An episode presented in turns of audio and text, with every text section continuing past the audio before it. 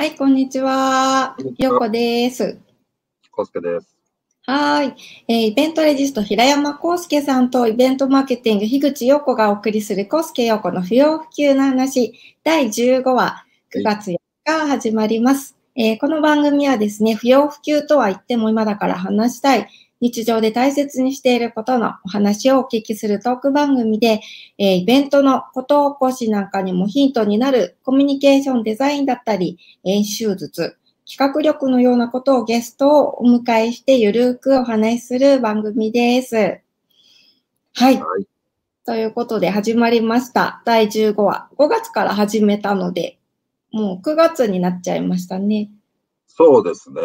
ね、4ヶ月、はいね15回なので、ドラマだともう終わってますもんね。確かに。は 続いてますね、本当に。毎回言うけど、ずっと続いてますね。い。そうですね。お盆にちょっと休んだぐらいでしたね。今日のゲストもでもちょっと楽しみです。そうです。えっ、と、先週は神戸からのゲストだったんですけど、今日は、えー大阪からお迎えしております。大阪の方見ました、今。はい じゃあ、早速ゲストをお呼びしてまいりましょう。はい。はい。えー今日のゲストは株式会社人間代表取締役のお二人、えーアイディアマン山根絞さんと変なプロデューサー花岡さんです。パチパチパチ。こんにちは。こんにちあ、は。ちょっと顔が半分になっちゃう。いいません初めての二人の、なんかいいですね。なんか、ジャジャジャケット写真みたいな感じになってます。うん。まあ、あの、山山根がどっちかとスタンドになってますね。どっちかです、ね。ところ、あ、ところ兄と弟みたいな感じで考え。ありがとうございま絵になりますね。うん。す。はい。改めてですね、改めて。あの、リアルだとほぼ1年ぶりになるんですけど、昨年はですね、平山さん、私と、まあ、3社でやっているバックステージという虎ノ門ヒルズで開催したイベントにご登壇いただいてお世話になりました。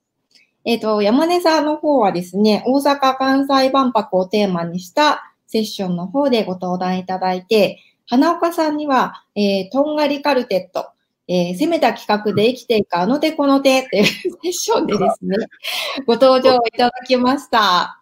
えーはい今日は最近大阪・関西万、あ、関西万博のロゴも決まったので、えー8月に人間さんが作ったカードゲームもすごい勢いで話題になっていると聞きましてですね、はい急遽ちょっとお声掛けをさせていただきました。よろしくお願いします。あお願いします。はい。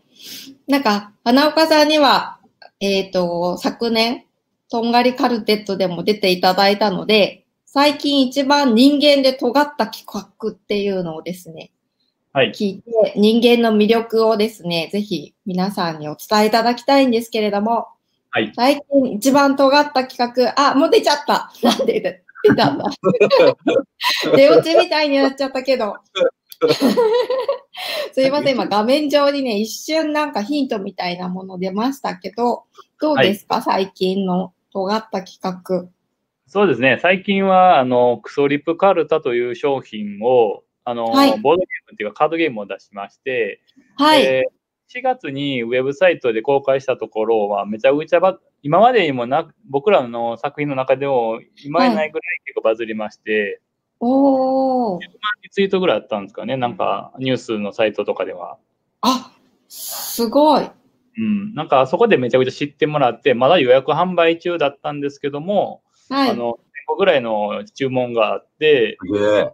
8月11日ぐらいに発売しまして、そこかはいらまあ、今4000個ぐらい売れてます。すごい。4000。はい。ストリップ長者長者だ。そう。で、そう。どんなゲームなんですか？クソリップカルタ。これは、あの、カルタと同じルールと思ってもらったら分かりやすいんですけど、はい。読み札で投稿文、まあ、あの、ツイッターの投稿文から、あの、リプライついたクソリプを当てるゲームなんですけど、読み札には、あの、例えば、あの、まあ、投稿文があって、で、はい。あの机に並んでいる取り札が、あの、クソリプっていう感じで、それをマッチングする、ああの、えーカルタ、カルタゲームですね。例えば、へーうん例えば、わかりにくいんですけど、例えば、はえっとね、なんかあるかな。あ、例えばね、読み札の投稿文を読みます。例えば、一般人、えー20代女性の投稿、うんえーはい私は会ったことない人とは付き合いませんねっていう投稿がありましたと。うんうん。で普通場に50種類のカルタがね、あのあるんですけど、はいその。中からあのいろんなクソリップがあるんですけど、それを当てるゲームです。うんうんでこれの答えは、まあ、先に答えを言うとですね、クソリップクソリップですね。はい。なんで舐めてんの？お前の価値観じゃねえだろう。ねえ、舐めてるよね？みたいな、こう答えです。当たるんすか、それは。え？当たるんですか、それは。いや、当たんないですね。め ただ、これはね、これは文脈があるじゃないですか。一応流れの文脈が。ううんんあるんですけど、例えば、場にはね、はいお前偽物だろうとか、嘘をつくなとか、なんか偉そうだなとか、これワイルドカードと呼ばれる何でもありのがあって、結構、脈絡がないものがあるのが、まあ、それがクソリップと言われるもんですね。え、それって、あの、本物のツイートなんですか？まあこれは実際のツイートを引用して、僕らがあのやっぱりそのままじゃ売り物にできないので、編集してます。あ、なるほど。じゃあ、ちょっとだけ変えてるっていうか、読みやすいようにしてるんですか？あの特定されにくいようにします。あ、なるほど。あのやっぱり有名人の結構多いんで、有名人でクソリプつきやすいんで、あの芸芸能人とかつきやすいので、アイドルとか芸人とかね。ーうんうん。で、さっきのとかすごいひどいじゃないですか。まあ、はいクソリプだからひどいんだけど、うん。それをこう見て、あ、こういうのがクソリプかっていうふうにうん。学ぶ、学ぶ。あ、でもそうですね。あの、クソリプの気持ちを知って、あ、これ、はいこういうことやっちゃいけないんだとか、そういうのを、あのやっぱり若い人たちに知って、あの、リテラシーとして持ってもらう、学習として知ってもらえたりとか、あの、企業の、の中の人たちに、まあ、炎あ症対策として使ってもらえたらいいなっていう、あの、こじつけです。こじうつけなんだ。あでも。やややったらわかりますけど、やっぱりクソリップ、はなんでこんなこと言うんだろうって思うことばっかりなんですけど、はい。まあ、それそれ自体がまあ勉強になるから、まあ、すごくためになるんで、よかったら、うん。あの見て買ってください。あの、アマアマゾンで買えるんで、あの、アマゾンプライムで買えるね。はい、2300円。はい、強調した すごい。明日の土日に、えーまあ、こうポチッと押してもらったら、はい。え、それを50個ぐらい選んだんでしたっけ？あそうですねなんあ。一応1000個ぐらいの選んだ中から50個厳選で選びました。エクセルにダーってクソリプが並びましたけどね。うん その選ぶ作業楽しそうですね。いや大変か使えない言葉も多いですしね。そうですね。あー本当にそっかそうですよね。でで、それってツイッター社さんも、これならちゃんと出してもいいかってやつがちゃんと残ってるんですもんね。変なのって消えちゃうから。ああ、まあ、消え消えるんですかね、あれ。検閲してるのかないや、消えないと思うんですよ。あ、ああの、多分、卑猥なもん写真とか消されますけど、それ以外の言葉で、放送禁止法ぐらい残ってますけどね。そうですね。うーん。まあ、そういったものを、えーはいっと、なな今4000個売れてまして、7000個発注したんで、あと3000個ぐらいのあの山積みのカルタがあの会社にあるんで、印刷費だけで500万ぐらいかかってるのが大変なんですよ。わあ、すごい、大変ですね。大変ですよ、も完売したらちょっともうかかる。う。まあ、完売したらかける2300、な7000かける2300円で1600万ぐらいの売り上げやんな何の話者だよ。おー皆さんぜひ Amazon で買えるそうですので、はい。ストリップカルタって検索したら出てきますよね。あとなんか最近検索すると、なんか YouTuber の人がいっぱいやってて、そうですね。例えば、あの、はい YouTube でと、日本で登録者数で、まあ今2位かな？あの、はじめ社長さんとかおー、が、あの遊んでくれて、それが結構、まあ盛り上がったりだとか、あとはい。水溜りボンドさんとか、うんうん。あとは宮迫さんとか、はい。結構ね、名だたる人がね、遊んでくれて、それこそそこで結構、まあ、あの、ツイッターとか盛り上がったりとかしてますね。おー。うーん。なんかこういうカードゲームって体験会をイベントでしてプロモーションするとかそういう方向性なのかなと思うんですけど、今の時代だとやっぱりその YouTuber の方がやってるっていうのを見て皆さん広がっていく感じなんですね。うん、そうですね。まあ、ほんまは、あの、やっぱうんりテレビとかで取り上げられるのがいいとは思うんですけど、はい。別に僕らも今回仕込んだわけじゃなくて、あの、はいあの、本当に純粋に紹介してくれてるのでありがたいなって感じ。本当に純粋に楽しんでましたよね。ちょっと。でもそこはやっぱり YouTube の良さだと思うんですけどね、広告っぽくなくて。あ、リアリティがありますもんね。なリアリティるほどうん。まあそういう、まあマーケ、ね、マーケティングの、イベントマーケティングって書いてるんで、まあそういうマーケティングの話をした方がいいと。ありがとうございます。はい。でもそういうことだと思いますけどね、なんか最近の売り方っていうのは。ずっとこれうーん。なるほど。ちょっとその辺の 比較もまた、えっ、と、後でお伺いしていきたいんですけど、あと、はい。今日お聞かお伺いしたかったのが、あのー、1年前も、ね、山根さんに、あの、大阪・関西万博の件で、あのー、セッションに出ていただいたんですけれど、つい先日、大阪・関西万博のロゴが決定して、これもツイッターとかですごい話題になって、やってましたね。なんかこう、まあ一部には気持ち悪いとかですね、いろんなこう、ものも出てましたけど、はい。なんか逆に私はこのデザインが選ばれたんだっていうので、なんかちょっと嬉しくって、うん。あでも、山根さん、ちょっとひ申し、なんかね、一言も一言申したいことありますよね。そう、なんか日経新聞にも万博ゆかりの人として取材されてましたよね。そうですねまあ、バックステージのおかげで、そうですね。はいはいはいはいやっぱり、らロゴって正直どうですか？山根さん。言ったら、このロゴって、まあ、決まる前に、あの4つぐらい発表されて、そうですねあの投票みたいなのしてたじゃないですか。あの頃からちょっと話題にはなってたと思ってて、あれも聞いてるな、この流れ聞いてるなと思うんですよ。だから、ああの時に意外なものが一つ入ってて、あー、そっか。意見を聞きますみたいなサイトの作りになってて、結構、ツイッターとかでもね。いざこれ決定したっていうので、うんマジでっていう感が、そうじゃ それもあって、はい。あの、みんなが記憶あるところから決まったところが面白かったなと思いました。ただ、確かに、家庭も。はちょっとあの、目の集まり系のデザインが苦手っていうのもありまして、正直、苦手な部分はあります。あの、山根さん、ねあのハスコラとか、ハスのブツブツのやつが嫌いなんですよ。集合 あ、ありますよね。でもそれ怖いっていう人の意見見ました、私も。それ山根さんです。ただ、まあ、まあ、そういう方も多いとは思うんですよ。少ないからずつあると思ってて。はいでも、うん。今回これで大正解やなと思ったのは、はい。まあ、まあ、広まったじゃないですか。うん。で、絶対ネガティブな広まりすると思ったら、意外とポジティブな広まりだったじゃないですか。うんあそうですね。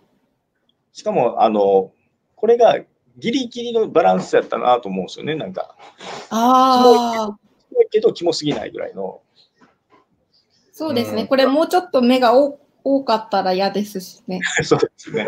それか、なんかもう、ちょっと、ちょっとしたバランスでもう、ええげつないことになるとは思うんですけど、これ目、目なんすか？あ、目、あの、これ、一応モチーフ2つあるんですけど、多うん分目、まあ、細胞と、その細胞の核みたいなものと、えーあと、最初の、えー最初っていうか、まあ、前の大阪万博の花びらをバラバラにして配置してるんですね。うん。ああ前の継承してるんですね。そうなんですよ。あなるほど。あととは大陸、5つですね？ああ、なるほど。そっか、あと、命輝くっていうテーマがありましたもんね。はあはあはあうん目目目はどっから来てるんですか？なんか、なんか継承してるんですか？確かになんか意味があったんですけど、今パッと思い出せないですけど、あーあるんですね。それってちょっと覚えてるのもなんか意味があったはずなんですよね。うああ。でも確かに目目には見えますよね。ちょっとうんうんあと僕もう一個いいなって思った点がありましてう、んうん。子供でも描けるじゃないですか、これ。うん出るね。ああ、うん確かにお絵かけしやすい。で、他のロゴ見たら描けないんですよね。結構複雑なデザインというか、パッと描けないやつ多いですもん子ね。供好きそうね、これ。うん。まあ、あと個人的に、あの、大阪のデザイナーの方が、あの、はい作ったのが、好感度高いなと思いました。そうですああ、なるほど。大阪もそこも大阪なんですね。あの、まあ、もちろん東京の方の、あの、お応募、あ応募っていうか、あの、はい。候補として残っていたロゴもあったんですけど、結構ね、大阪、まあ、別に悪いことではないんですけどね、うんやっぱり、あのーまあ、大阪メトロとかもあれは東京ですし、まあ、なんかやっぱり大阪の人頑張ってほしいなっていうところもあったんで、よかったなと。うんそう、なん、か前回の大阪万博の時に結構東京人の人がみんな持ってっちゃったみたいな話があって、うんなので2025年は大阪の人たち、関西の人たちで盛り上げようっていう風な旗振り役を人間のお二人だったりと、人間の方だったりとか、バイスリーの吉田さんとかうん。がされていらっしゃいますよね。うんまあ、僕らはね、あの、頼まれてもなく勝手にやってる活動なんですけど、それがすごい。はい。まあ、そういった人、やる気のある人が、まあ、どんどん出てきたらいいなとは思いますよね。うん、実際に大阪・関西万博って、まあ、誘致活動からずっとこう追われてたお二人にお伺いしたいのは、徐々に大阪決まった、やった、ロゴも決まったみたいな感じでろ盛り上がりは上がってきてるんですかね。まだ2025年だから先でしょっていう感じなのか、クリエイター界隈の方と普通のお友達とでまた違うのか、その辺の中、やる時のモチベーションみたいなのって皆さんどういうふうにうん。考えてらっしゃる、盛り上がりで言うと、2年前に決まった時の初年度は、はい。なんかいろんなイベントがあったりとか、まあ、経産省さんがいろいろイベントやったりとかね、なんかゆ、あの、万博の協会ができて、まあ、いろんな企業のアイデアを募集したりとか、そういう活動は去年まで結構今ややってたりとか、そうですね。駅前広場とか、なんかそんなところで大きな会議してましたよね。今年はなんか全然目立った活動はしてないイメージです。僕らは知らんだけかもしれないんですけど、あまあ、コロナ、コロナっていうのコがやっぱり、あのイベントはでできないですよね。うん。うーん、まあ、そうですよね。まああと、オリンピックでそれどころじゃないっていうところもあるとは思うんですけど、終わらんっていう、そう、これトラブル。まあ来年までね、そうそう、早く決まらないと。まあ、ドドバイも次ね、延期しましたしね。うーん。仕上がりがちょっと延期された感じはありまますよね。あ、うんそ、そんなイメージはありますね。ああと、その中でロゴ、ロゴが決まったのは良かったなと思いましたけど。うんあ、そうですね。これからどんどん。うんはい。あの、ちょっと脱線しちゃうかもしれないですけど、うんあの、そう、この、結構僕最初に人間さんの知った時って、すげえ前なんだけど、あの10年前。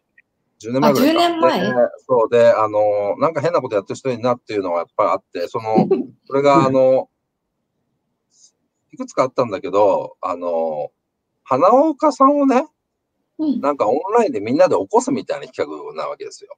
ネットにで、メタマステレビですね。そうそうう。ん。で、それってすごいインタラクティブだし、で。そのリアルだし、まあ今イベントができないからオンラインでリやろうみたいなところが、まあそれが代替になってるのかなってないかとかいろんな議論はあると思うんですけど、なんかそこにすごい近いものがあって、これリアルをオンラインで、要はね、普通起こすって目覚まし時計が家でお母さんが起こしてくれるとか、家にいる人が起こしてくれるっていうのが多分リアルだと思うんだけど、うん。あれって初めてオンラインでね、あのーオンラインで遠くにいる、どっかにいる人を起こすっていう、リアルをオンライン化したみたいなところはすごい昔から やられていて、そうですね。ねでそういうバックグラウンドは多分ね、構造的にはずっと思ってる、いあのネットとどう使おうかとか、あの、それを面白くとか、エンターテインメント性を、まあ、リップの時もちょっとさっきね、こじつけでいろんなこと言ってましたけど、でも実際に、それを通じるから伝えられることっていうのも結構あると思うので、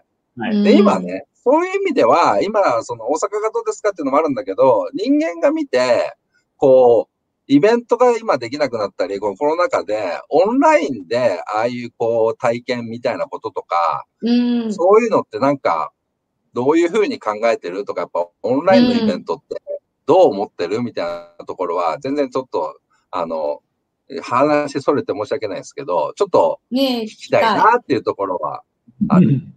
なるほど。まあ、オンラインイベント、僕らもちょっとやったり、試してみたりとか、うんうん。まあ、あの他の人がやられてるオンラインイベントを参加したりはしましたけども、うんあはい。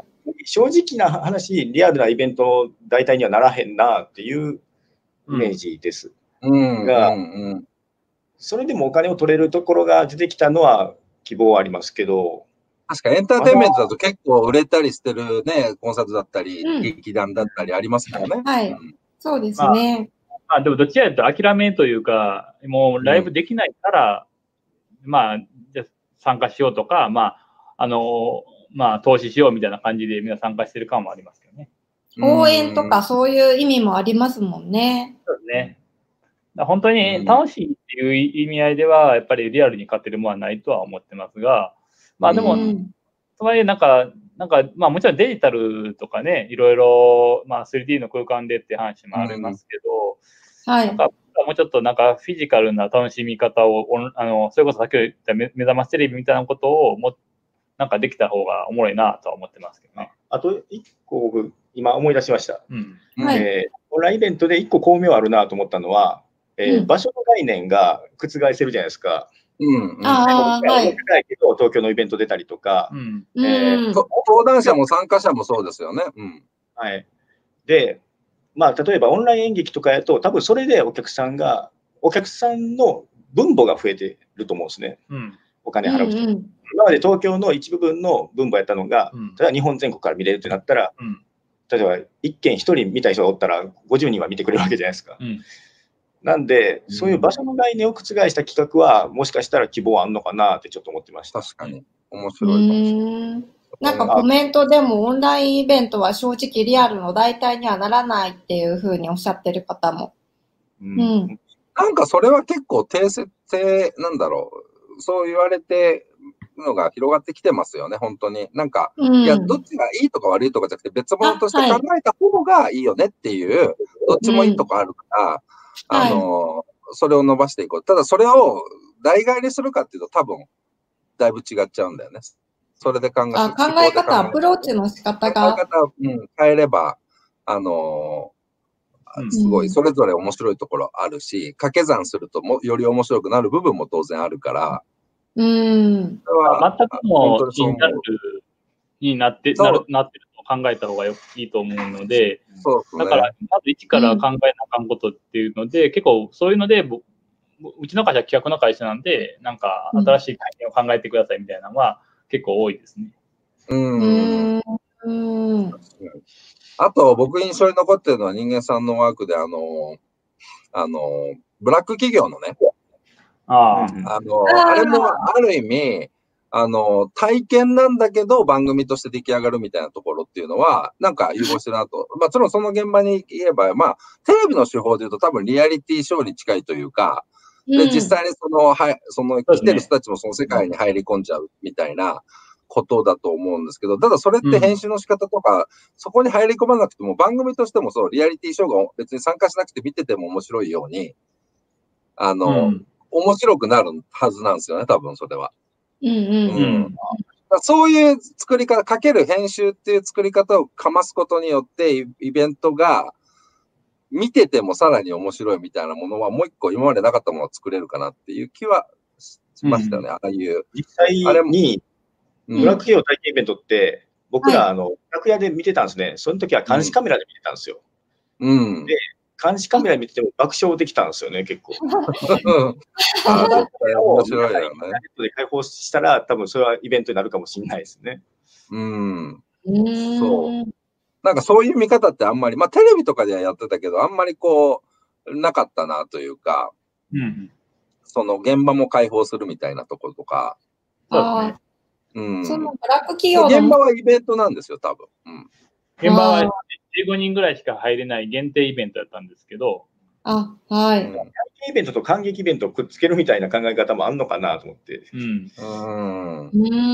考えることめちゃくちゃ多いですけどね。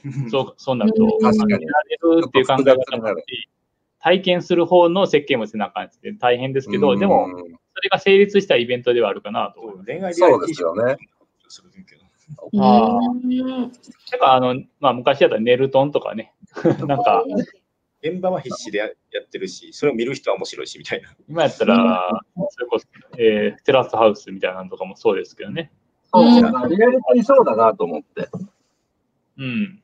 ブラック企業体験イベントも、そのブラック企業、うん架空のブラック企業を体験できる人、うんあイベントなんで、まあ、それ自体が結構面白かったんで、うんうんうんうん。うーん。確かに確かこういうのってそ、この、スカットジャパンとかじゃないですけど、番組で再現 VTR にしてもすごい面白いじゃないですか。なんかあそうですね。それをやっぱり体験でリアルにして出すっていうことの違いってやっぱりリアリティなんですかね。リアリティ、うん。まあ、リアリティっていうかもうリアル。リアリティだと、あ、でも実際、ね実際ブラック企業体験イベントは全部、あの、じ、じ、実話をもとに、あの、脚本にしたものなんで、そうね。あそういう意味ではリアリティがあるんですよね。だから、あの、さっきのクソレプカルタも実話をもとに作ったっていうところが、あ、そっか。でも結構そういうのは使ってますね。あの、実話っていうものをもとに構成してるというか編集してるコンテンツが多いかもしれない。そう、だからそこがすごくなんか、なんだリアリティがあってるんだけど、でも世の中って結構、なんか見方を変えると笑えるよねっていうところがユーモアだし、あのギリギリ言ってるよね。それは、本当大体ユーモアに取るか、怒られるか、人のあれによったりするから。だから、それ結構ギリギリは攻めてまして、大体ギリギリ攻めてるよね。ないを攻めるために、今回クソリプカルタとかも、あの弁護士さんとこれは OK か OK じゃないかとあ、かをそこまでやってんだ。最近あすごいですね。あ、そうか、そうですよね。い。いや、僕らあの、今まで炎上はしたことないんですよ。うーん。すごいやっ。てみてはいるんですけど、まあ、その辺が結構、あの、どこがアウトかセーフかっていうラインはなんか見極めることがうんできてるんじゃないかなと思いますね。うんうんえーいつもギリギリを攻めてるからわわかるんですかね、アウトのラインって。でもそこに面白さがある気がしますね。確かああ。確かに。に。怒られたことないんだ。それはすごいな。うん。あない。腐った芋を送った時ぐらいですかね。あ 怒られてるのに気づいてないってことはないよね。ああ記憶から消しちゃってるだけかもしれない。いや、だからね、すごく面白いんですよ、本当に。うん。あのでもなんか今ね、コロナですごくいろんな課題があるのが結構、僕らとしては大喜利がある状態なんで、いっぱい、お題がある状態なんで、うんまあいろんな、うんああ、そういうふうなんだ。うん。山根さんとか世の中をお題、あの、大喜利として見てるらしいので、そうですね。うんどうやって大喜利で返すかみたいなとこですね。うん。ずっとうん僕。ら大喜利をしてるっていう状態ですね。もう今21年ぐらい活動してます。うん。あすごい。21年。うーん、すごい。見てる方も炎上したことないっていうのは、キュレーションが素晴らしいってことですねってすごい。ああ、なるほど。素晴らしい。そういうことなんですね。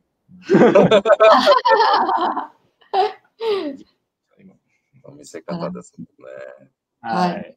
まあ、イベントもね、ちょっとずつ再開してきてはいるので、なんか私、大阪結構大阪発信でっていうのをよく聞いたりはするので、うん。えうんまたスタートしていくのかな、みたいな風に思っています。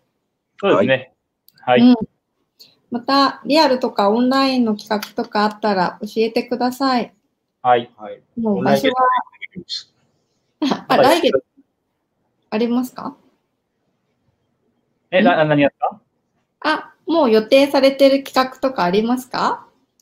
えーっとね、まあ、人間研究所っていう研究所を作ろうと思ってますけど、まあ、それはイベントではなく、なんか、まあ、僕らずっと作品作りをやってきてる中で、それって研究だよねっていう話から、まあ、じゃあ、研究所っていう、まあ、サイト、サイトを作って、そこで結構、もっとけ作品作りの研究を、まあ、もっとやっていこうかなっていうのをや、やっぱり今課題がいっぱいある中で、ルールとかも概念とかもなくなってる中で、やっぱり研究をしていかなあかんので、はうい。ーん。かなり面白い研究をしていこうかなと思ってます。はい。じゃあ実験の様子とかもまたぜひ教えてください。あるか、あレポートとか、はい。はいなんかある？あと、まあ、まだちょっと内容決まってないですけど、11月に、うん。はい。えーあ我々の会社も10周年を迎えるんで、そうですね。なんかイベントをやると思います。今のところなんか、今までお世話になった人に迷惑なものを送りつけるとかを考えてますけど。年賀状とか ありますけど、毎年楽しみにしてますけど。そうか、ね、それは10年はね、ビッグイベントですね、じゃ平山さんはちょっとビビっといてください。あ。わかりました。でかい花輪送ったことありますけどね。来た。来たそう、あの、パチンコ屋にあるやつみたいなのがイメージ届いてね、ビビったよね、こう。イメージが。花はいただいたことあるけど、花輪はないな、みたいな。で、廊下、あの部屋狭いから、もう廊下に置いて、廊そう、下も部屋入んないんだもん。面はい白い。もう同じビルの人たちもみんなびっくりしてましたよ。何が、何が入ったんだこの部屋に何回転したんだろうみたいな。そうそうそう。えー、じゃあ11月です、ね。やばい会社来たぞっつって。うんそう、人間担当。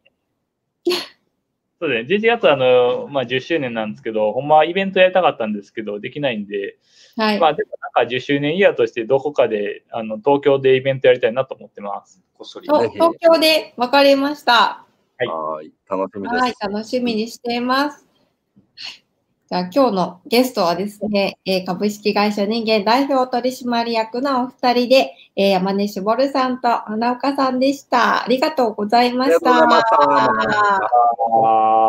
ーい。いや面白いっすね。面白いっすね、相変わらず。もう、平 山さんとは長いんですね。長いですよ、もう結構、レッジの前からの付き合いなので。あそうなんですか。あそうなんですよ。ずっなのでと変なことしてるんですね。ずっと変なことしてることはやっぱ続けてるのはすごいですよね。うん。10年って言ってましたけど、だから多分学生時代から彼らはずっと変なことを考え続けて、未だに考え続けてるっていう、それで炎上したことないっていうのがすごいですよね。あの、仕掛けてるんじゃないかとは思うんですけどね。あの、基本二人ともめちゃくちゃ真面目なんで、そう、なんかお話しするとすごく真面目なんでそう、そう、でもアウトプットがすごい笑えるんでね、結構面白いですよね。す。はい、11月皆さんちょっとドキドキしながら待ってましょうというはい。ことで、えー、改めて今日もありがとうございました。本日どうもまた。はい、えー、株式会社人間代表取締役のお二人でアイデアマン山根絞さんと変なプロデューサー花岡さんに出ていただきました。ありがとうございました。はーい。